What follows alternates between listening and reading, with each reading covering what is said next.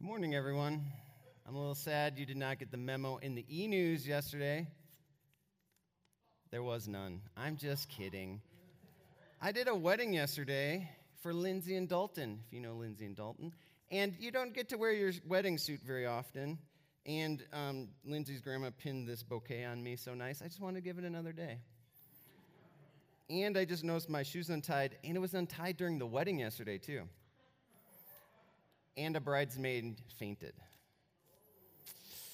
But something grasped me yesterday when Dalton um, gave his vows to Lindsay. Uh, and it is amazing what he said. Let me look here and which page it is. They were long. Um, Dalton had to pause because he started welling up with emotion and he took a deep breath and he said, um, It was such an amazing moment when I realized I love another human more than myself. But it was even better moment when I realized that you felt the exact same way about me. To love another person more than yourself. That captures the essence of what I want to talk about today. Because we're in this series titled The Second Mountain, which we uh, get from the title of the book David Brooks wrote, Second Mountain. And we're loosely just using that idea that in life there's a first mountain, and hopefully there's an option of a second mountain. The first mountain being an opportunity to build yourself, your career, to just build your life. And then the second mountain, a shift maybe away from some of those accumulating for yourself things and moving toward a focus on others. At least that's what he talks about in the book. Here's what Brooks writes Life moves from self centered to other centered. They want the things that are truly worth wanting, not, for the, not the things other people tell them to want. They embrace a list of a life of interdependence and not independence, and they surrender to a life of commitment. So, second mountain things interdependence, surrender, commitment. And the way that I translate David Brooks' uh, second mountain is to think that in this first mountain of life, we think that the universe revolves around me. And we shift into the second mountain of life where we come to this place of seeing the universe revolves around God. And He is my center. And I set myself aside in order for God to be at the center. Way back in 1922, you might remember this big event.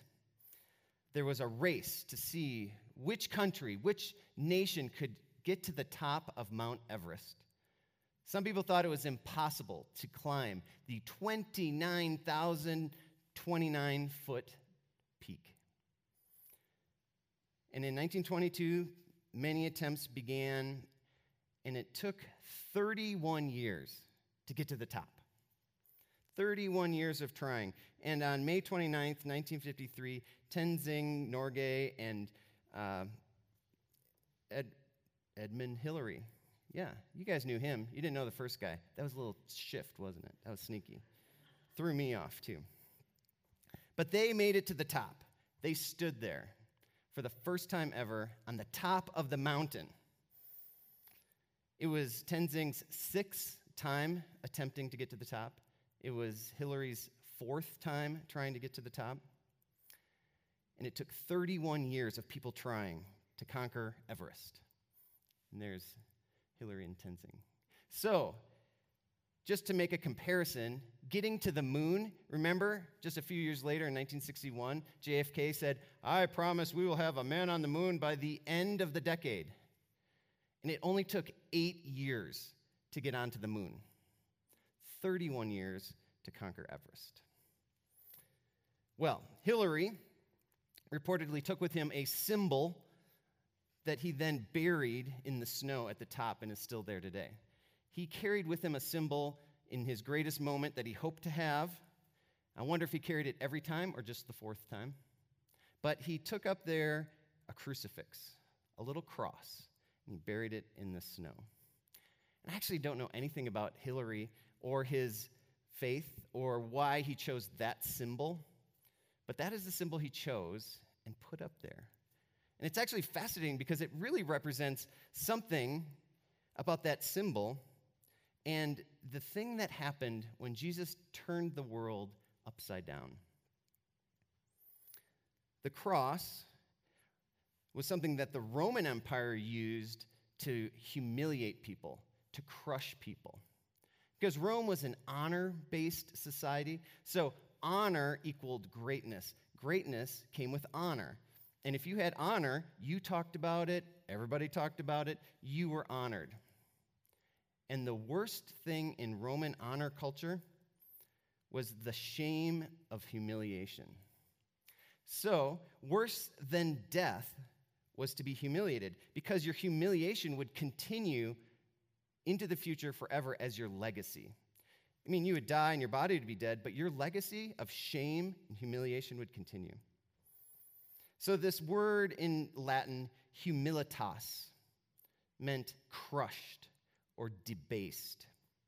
And there was nothing, nothing in all of Roman culture that honored humilitas as a virtue. No one wanted humility. So, how is it that this ultimate form of punishment, crucifixion, became a symbol that somebody would carry to the top of a mountain in their greatest moment of victory? Because Jesus turned the world upside down. Jesus changed the definition of humility entirely. So Jesus came with his life, which wasn't seeking honor for himself, but seeking honor instead for God, and to live a life of interdependence, submission, and obedience to God. John Dickinson wrote this. He said, Interestingly, what probably established humanity, humility as a virtue in Western culture was not Jesus' persona exactly, or even his teaching, but rather his execution. Or more correctly, his followers' attempt to come to grips with his execution. Because in all those Mediterranean cultures, honor was the biggest thing what do you do when honor equals greatness, merit equals honor, but humility equals shame and failure? Those are just the way they saw the world. So, what do you do if you're a follower of Jesus? What do you do with Jesus crucified? Because Jesus crucified had two options Either Jesus wasn't as great as you thought. This crucifixion was evidence that Jesus was a failure. He is a humiliation. And all of Jesus' opponents latched onto that and said, Yes, look at that guy. He died on the cross, and he is undeniably not great because of this great humiliation. But Christians, Christians took a second option. And the Christians saw that Jesus showed them this way that humility, putting yourself aside for the purpose of serving others, was also a way to greatness. It was a different path to greatness. It was this noble choice to lower yourself in order to serve others. Christians took that path, and history has changed, where now humility does not mean to us to be lower or less than or worthless. Humility is a virtue. So now, when Hillary gets on top of the mountain and puts a crucifix into the ground, it's no longer a symbol of Roman power and creating submission of the people and humiliation. The crucifix is a symbol of a path to greatness by setting yourself aside and putting God at the center. Jesus said, For everyone who exalts himself will be humbled, and he who humbles himself will be exalted. Jesus turned upside down the Roman honor culture and created essentially what we have now, which is a new culture of humility. So we're looking at this passage this month in Second Mountain from Philippians chapter 2. And I want to just pull this apart, looking at it through the lens of humility. Not humility in the Roman sense, but in the Jesus sense and what he did in bringing humility to us. So Paul writes in Philippians chapter 2, starting in verse 1, saying this Do nothing from selfish ambition or conceit, but in humility count others more significant than yourselves. A line that we Americans may feel very familiar with because that is a virtue we aspire to live by. But the problem for the Philippian church was that they were in Roman culture, and that was the problem. Vain conceit, thinking yourself better than others, putting yourself up and stepping on others to get up there. That was the values and the problem that Paul was addressing in, in their life. So I've been wondering what is something more relevant to us that could be like this? That Jesus turned the world upside down and has a humility root in it. And so I thought maybe, since we are very consumeristic, materialistic people, maybe Paul could say to us, don't buy anything unless you need it. what? You don't buy things because you need it. You buy stuff because it feels good to buy things and it's fun and you just want it and you don't need it.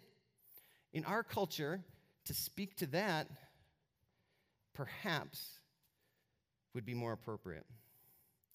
To step away from consumerism and put ourselves in a place of humility, not looking at what I need or can get, but perhaps looking at what others need and what we can provide for them.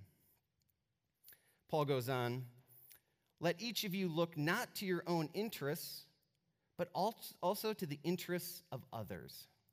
Again, not a Roman value to look to others' interests. You are focused solely on your own interests. And it's kind of like a first mountain activity looking to your own interests, to take care of yourself, to get what you can get. C.S. Lewis said this about humility. Said humility is not thinking less of yourself, it is thinking of yourself less. Thank you, C.S. Lewis. Humility is not thinking less of yourself as if you're worthless or nothing, but instead recognizing the great value that you have because you have been made in the image of God. You are loved by God. You've been provided for by God. And so now you don't need to think about your own interests because you are taken care of. And you are now free to care for the interests of others. And we trust God is taking care of us, so I can then move toward others. Paul goes on have this mind among yourselves, which is yours in Christ Jesus, who, though he was in the form of God, did not count equality with God something to be grasped. Jesus was God. He had all the right to everything about being God, but he did not grasp it and take hold of it and take it for his own advantage. Instead, he let go of those things in order to pick up something in serving others and taking care of others. And I think in this first mountain idea, we have a lot of grasping as we're climbing the ladder, as we're getting what we can get, as we're building our life. And in this second mountain contrast, we are letting go. And we are just receiving from God and in a place of gratitude for what God has given, and we are content. Goes on. But Jesus emptied himself by taking the form of a servant, being born in the likeness of men. How awful was that to be born as a person? It was a lowering. Jesus emptied himself. He was not grasping, but instead emptying in order to be filled up with whatever God's will, purposes, and desires were.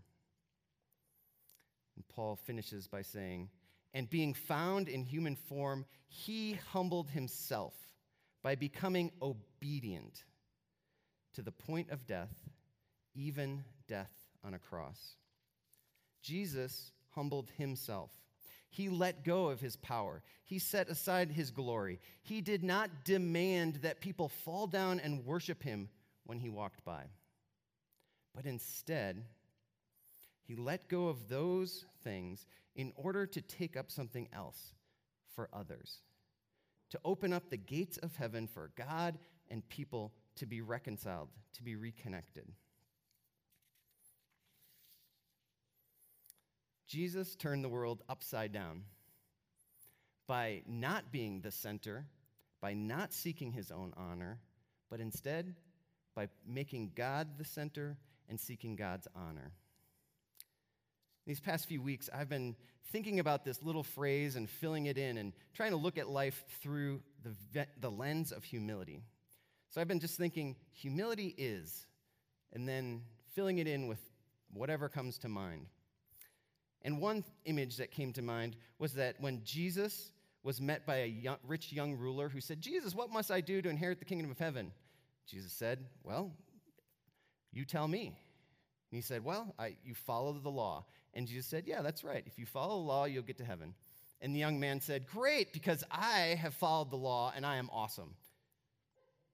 And right there, I love how it pauses and it says that Jesus looked at the man thought, man, you are on the first mountain, striving and just doing all that stuff, but you're missing it. But Jesus doesn't like condemn him, scold him, get after him. It says that Jesus looked at the young man and loved him.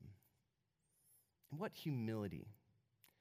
That Jesus would not demand something from the young man, but would instead first love and see him as a young man in process. I also like to think that the story, as Paul Harvey would say, finished the next day when the young man did come back and is now right with God in heaven. But another humility is is Jesus listening to people? Seems to be a lost art in our world of simply listening to others intently and deeply. Instead of thinking about what you want to say or how you want to rebut or poke holes in their arguments, but Jesus simply listened and saw people. You know, oftentimes Jesus would be in a group of people, and it would, the text will say something like, and Jesus knowing their thoughts. And maybe Jesus could read their mind, but I often think that Jesus was just paying attention to them. He was listening, he was watching them, he was caring for them. And in that, he could just see what they were thinking. So, humility of him coming and seeing people, even when they were attacking him.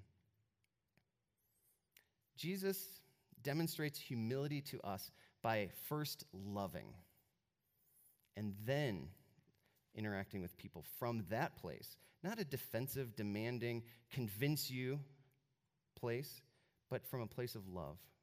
I mean, isn't it interesting that Jesus, I mean, Jesus rarely gave answers. Poor way to argue, poor way to win people over if you're never going to give them answers. Instead, Jesus simply pointed to the kingdom of heaven and said, Check it out for yourself. Look and see. Jesus told stories and, and made parables and just said, Look, and you'll find God there, and you'll you'll be surprised at what you find. Well, humility is Dalton yesterday in his wedding vows to say, I love myself a lot, and how shocking it is when I set myself aside to love you.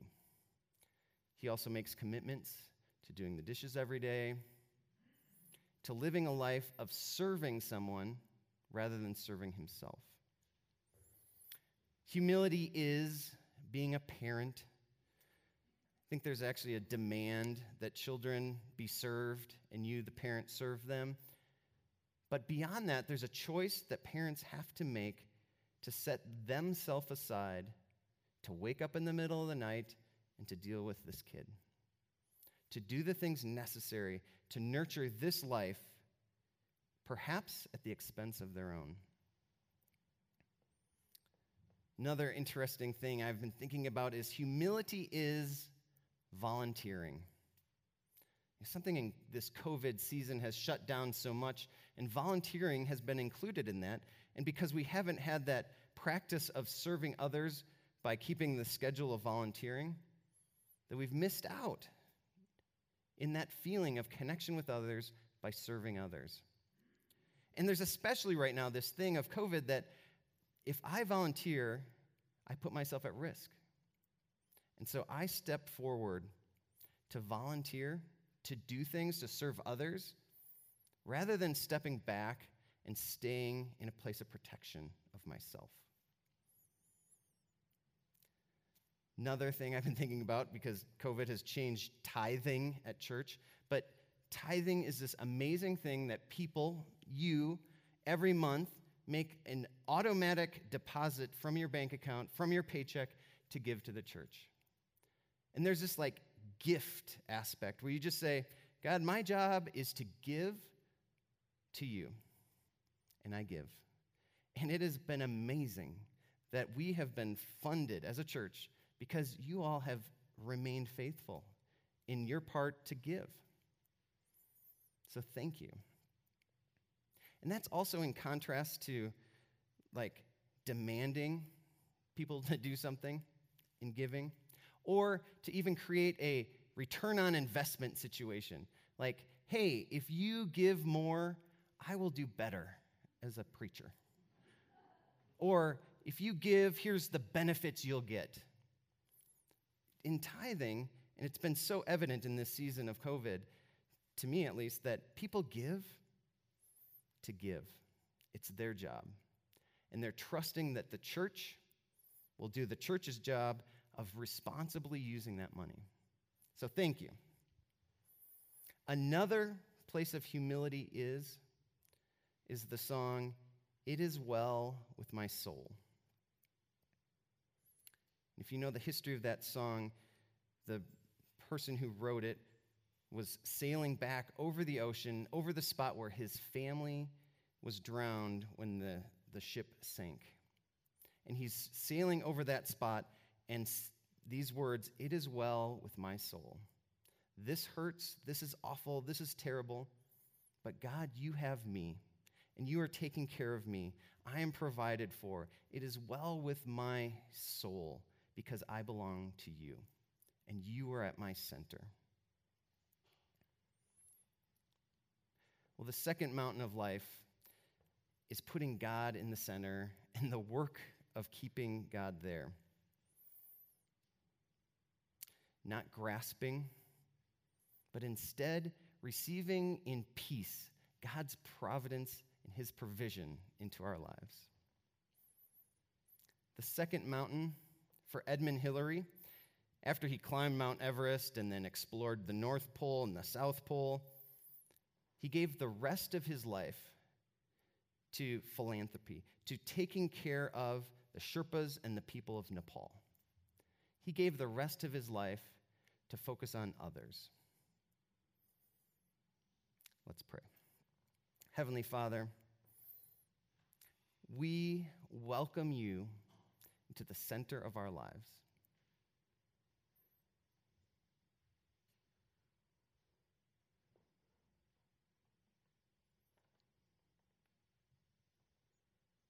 May it be so by your grace.